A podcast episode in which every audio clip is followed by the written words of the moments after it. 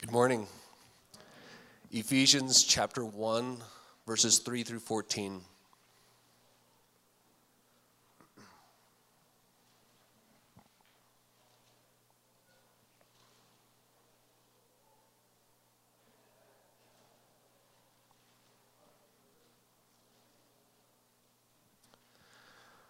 Blessed be the God and Father of our Lord Jesus Christ, who has blessed us in Christ with every spiritual blessing in the heavenly places, even as he chose us in him before the foundation of the world, that we should be holy and blameless before him.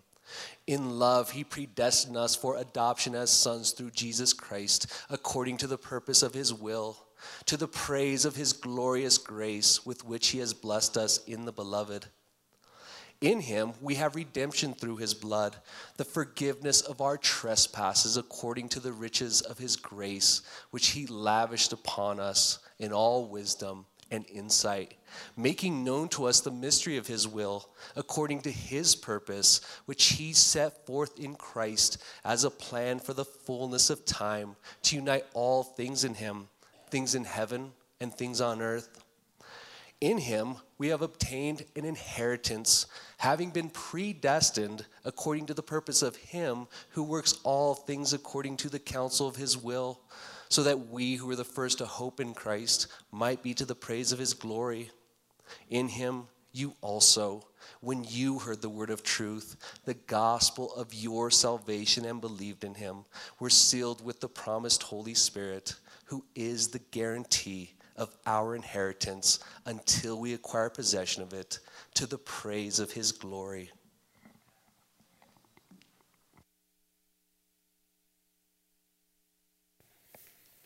Well, thank you, Ben, for sharing your giftedness with us. That's always an encouragement. And I hope you take time to thank Jason and the band. That's a lot of work that goes into leading us in worship. Well, as we begin this morning, uh, let us pray and then we'll look at Ephesians chapter 1. Father, I thank you for this morning. Lord, thank you for this chance to gather. God, I thank you that you've given us your word. Lord, that we can know the mind of God. We are not left guessing at who you are or, or what you expect or what you've done. Lord, you've laid it out for us, you've made it available. And Lord, I pray now as we look at the riches of the gospel, that it would impact our lives. Lord, as we look at the sovereignty of, of you, Lord, uh, your ability to not only make the plan, but to keep the plan. I pray that it would encourage us through, through the trials of this life, Lord, through the difficulties. Lord, that we would rest in you and you alone. God, I pray these things in Jesus' name. Amen. Well, before we get into the book of Ephesians and finish up our two part series on Ephesians chapter 1, verse 3 through 14, I have just a, a brief story that I think pretty well encapsulates the main point I want to make today. This story played out 102 years ago today, which is kind of cool. I didn't realize that until I started to dive in. But July 1st, 1916, the British mounted their first major offensive against the Germans in World War I. It's known in history as the Battle of the Somme or the Somme Offensive. It was designed by English General Haig not just to take land back. No, he wanted to crush the spirits of the Germans. The war was two years in, and he wanted to hit them so hard that they might just give up and go home. Well, the planning that went into this offensive was pretty amazing. They laid over 7,000 miles of telephone wire. 120 miles of water pipes were buried just to make sure they had all the supplies for the guys. 1,500 pieces of artillery were, artillery were brought in to fortify the British lines. That was one for every 17 yards of the battle line. Over the three days of bombardment that led up to the, the charging of the trenches, 1.5 million shells fell on the German lines. Over one ton of munitions fell on every square yard of the German lines, just to give you an idea how thorough and how well planned this was. Well, when it finally came tar- char- time to charge, the British soldiers, they came up from the trenches, and just according to plan, they went marching towards the Germans, I'm sure praying that there was no Germans left to be marching towards. Well, much to their surprise, the Germans were there. The shells that had actually very little effect. There had been this masterful plan, but when it came time to advance, not even the barbed wire that was supposed to slow the German, uh, the British down, not even that had been cut by the, the shells that had fallen. The British were funneled into these little, basically like cattle chutes. They marched at the Germans who were up on the, the bunkers with their machine guns and their artillery. And this masterfully planned offensive turned into the most costly day of battle in the history of the British Army. Well, we're in today the second part of a two part series in the book of Ephesians that I've titled The Riches of the Gospel. Last week, we looked at the first part of this amazingly long run on Greek sentence, and we looked at four of the seven riches that Paul builds this whole case around, this whole sentence around. If you remember from last week, if you are in Christ, you are chosen before the foundation of the world. You are purposed. God has given us a purpose, and that is to live a life of holiness and purity motivated by love. You are adopted. You are sons of the King, and we have been redeemed, purchased from sin by the blood of Christ. Well, today we will look at the final three riches in this long sentence, and I'll give them to you now. We'll walk through them here in a few minutes. But first, we will look at the reality that in Christ we have been informed. We have information that the Old Testament saints longed to have.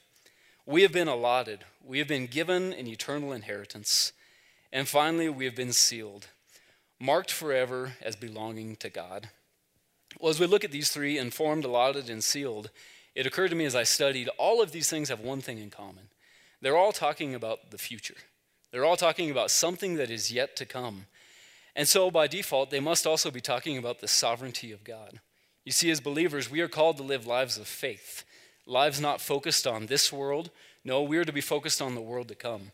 We are focused on the promises that God has made, many of those we have not fully obtained yet. We as humans, we are not sovereign. We can make the best plans. It doesn't matter if we're a World War I general or just trying to live our own little lives here in Laramie we can make the best plans, but when it comes to actually making sure that things go according to our plans, we fall far short. We see this every day. Every day we are met by sickness and accidents we never would have anticipated. You may stockpile wealth, but the market can crash. Your plans will be interrupted. Just this week, I was trying to study one day. I'd laid out two hours to study. And in the same day, my truck ran out of gas, and my little son, who is so consistent in napping, he decided to be a great day just to stay up the whole time. totally ruined my plans. Okay, I am not sovereign, but I have a God who is. A God who has made promises, and a God who can not only plan out the future, he can make sure that the future comes to pass. These things should be an encouragement to our souls. They should encourage our hearts through the times of troubles, through the ups and downs of this life, we have a sovereign God who sits on the throne. Let's look at the riches. The first of the riches today is found in verse 9, verses 9 and 10 of Ephesians chapter 1. Here Paul writes, He made known to us the mystery of his will, according to his kind intention, which he purposed in him, with a view to the administration suitable to the fullness of times, that is, the summing up of all things in Christ, things on heaven and things on earth. That is a complicated little section, but I think if you boiled it all down, this is what Paul is trying to say. We, this side of the cross, have information that should make a difference in our lives. He says he has made known to us the mystery. Well, this idea of the mystery is something that the Apostle Paul likes to refer to time and time again. In fact, 20 times in the New Testament, he talks about the mystery. Now, since I don't have all morning, we won't look at all 20 of these verses to tell you what, exactly Paul meant by the mystery. But Peter did us a favor. In 1 Peter chapter 1, verses 10 through 11, he sums up basically all that Paul is talking about when he uses the phrase mystery. In 1 Peter 1, Peter writes this As to this salvation, the prophets who prophesied of the grace that would come to you made careful searches and inquiries, seeking to know what person or time the Spirit of Christ within them was indicating as he predicted the sufferings of Christ and the glories to follow. What is the mystery that has been made known? Well, I think Peter captures it well here. The Old Testament saints, the Old Testament prophets, all those before Christ, they long to know how will this salvation ultimately be worked out? Yes, we have animal sacrifices, but how will the price of sin finally be paid? Not only that, Peter says they long to know how in the world is the Messiah going to come and suffer, but also reign? How can he come and die and yet come and sit on the throne? Those two things don't make sense. Well, what Paul is saying here is this side of the cross, we have insight here that the Old Testament saint longed to have. We know that the God of the universe, Jesus Christ, came down and died on the cross for his people. But he didn't stay dead. He was raised from the dead, ascended to the right hand of the Father, but he's coming back. He'll come back to judge and to rule and to reign on this earth. We have information. We have been informed. We don't know every detail by any stretch of the imagination, but we have so much more. As Paul says here, the mystery has been made known. And where is this pointing? Well, in verse 10, Paul writes, with a view to the administration suitable to the fullness of time.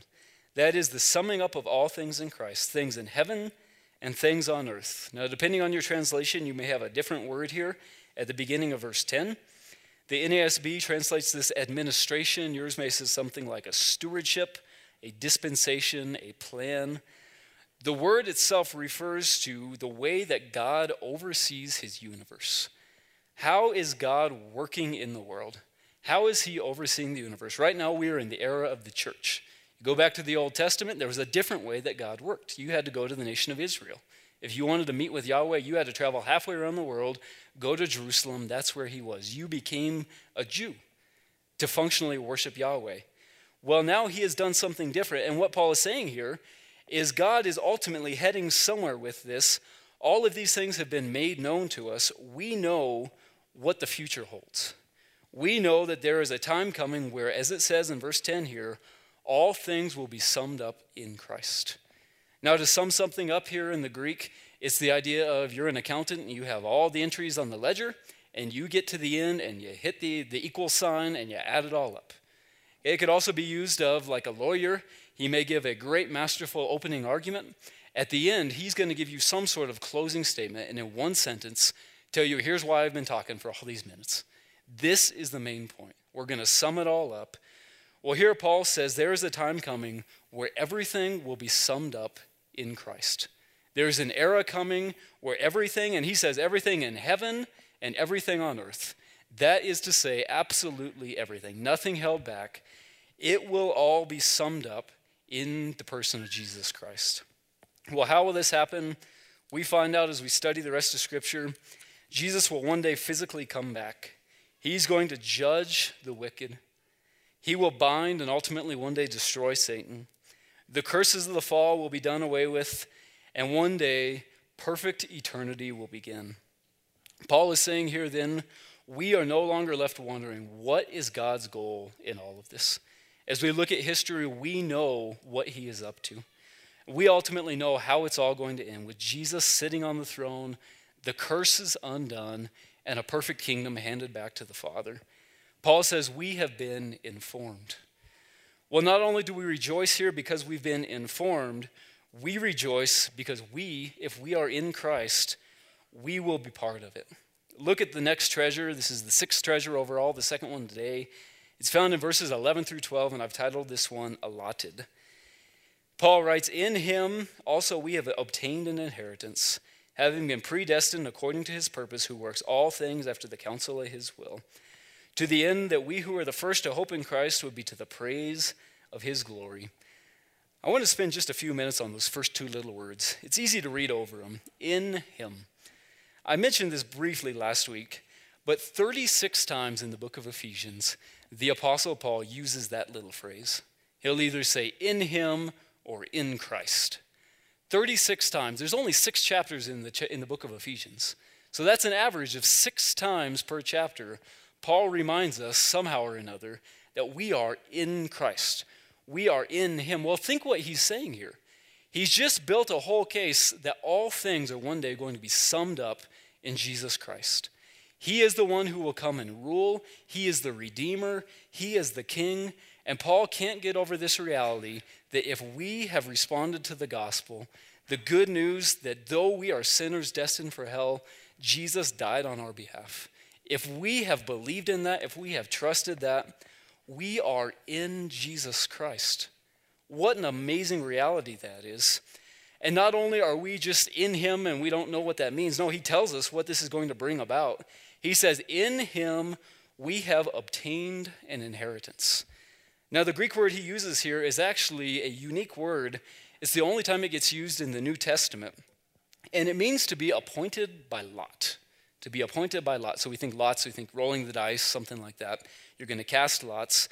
Well, this is an Old Testament idea.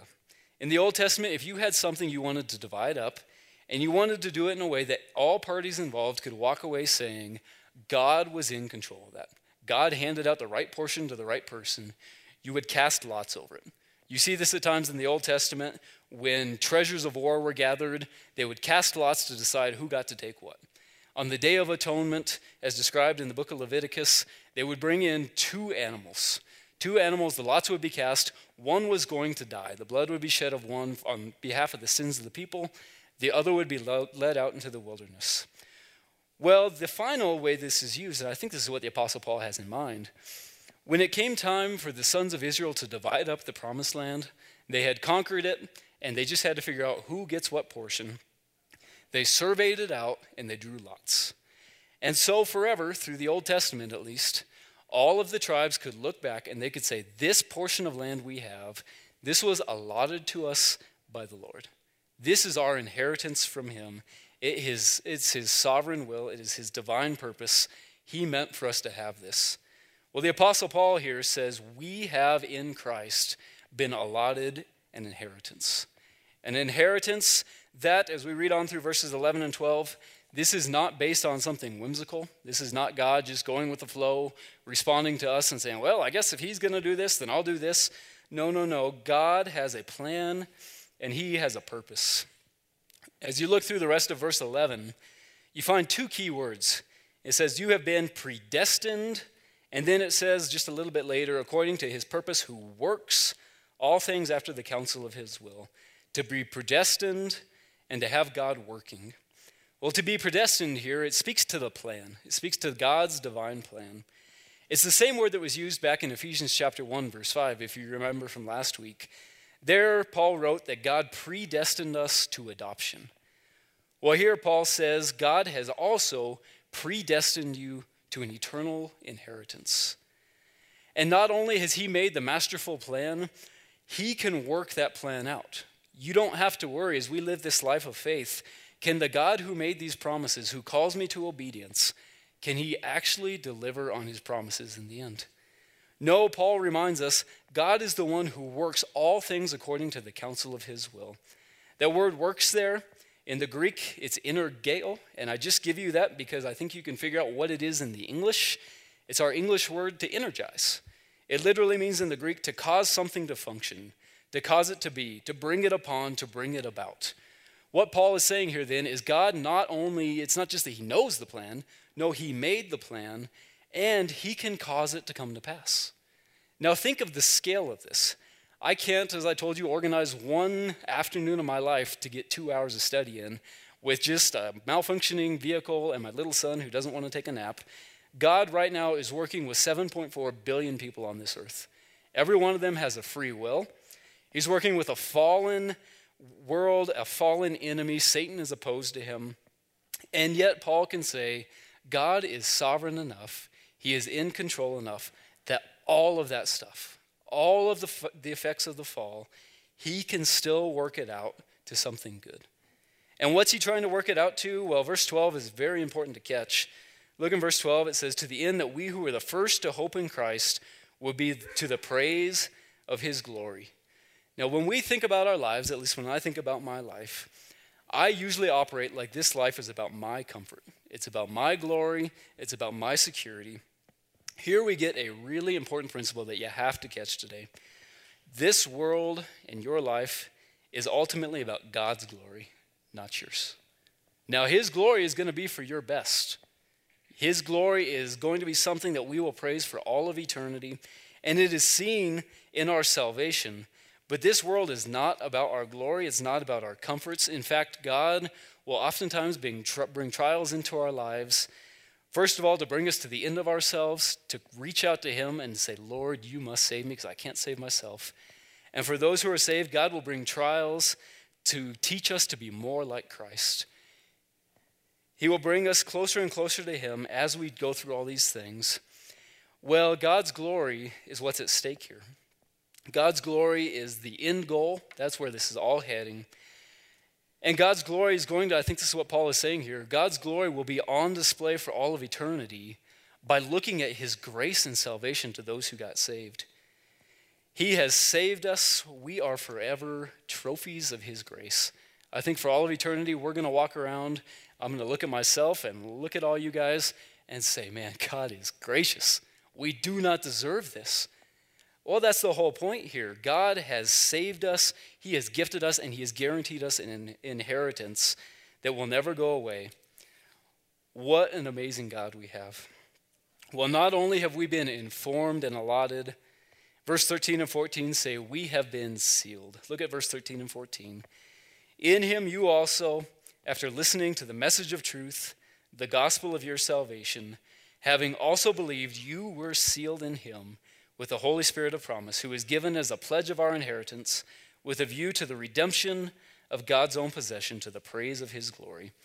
I think what the Apostle Paul is addressing here in verses 13 and 14 is not, is this Jews or Gentiles? He's going to get to that later. I think what he's asking here, and the question that those in Ephesus might have, is okay, Paul, it's great for you to say that all these riches are available.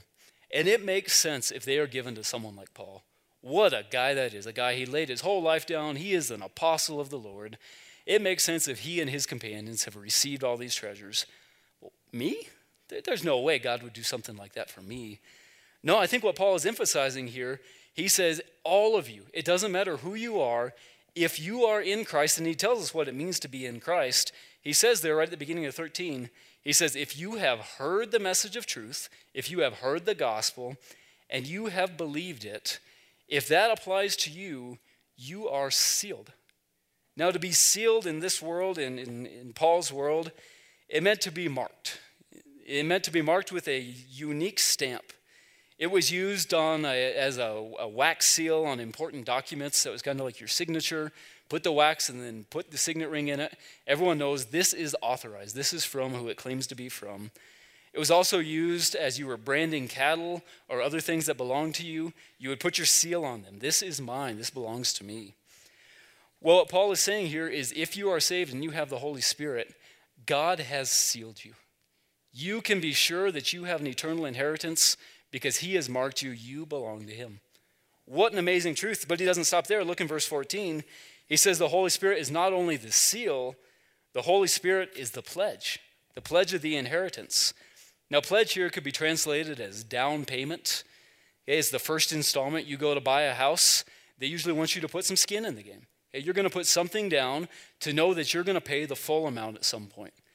Well, in the same way, the Holy Spirit has been given, we have the first installment. Now, the rest of the verse goes on to say, we haven't fully received all of our redemption yet, but we can be confident that we will one day because we have been sealed and we have been pledged.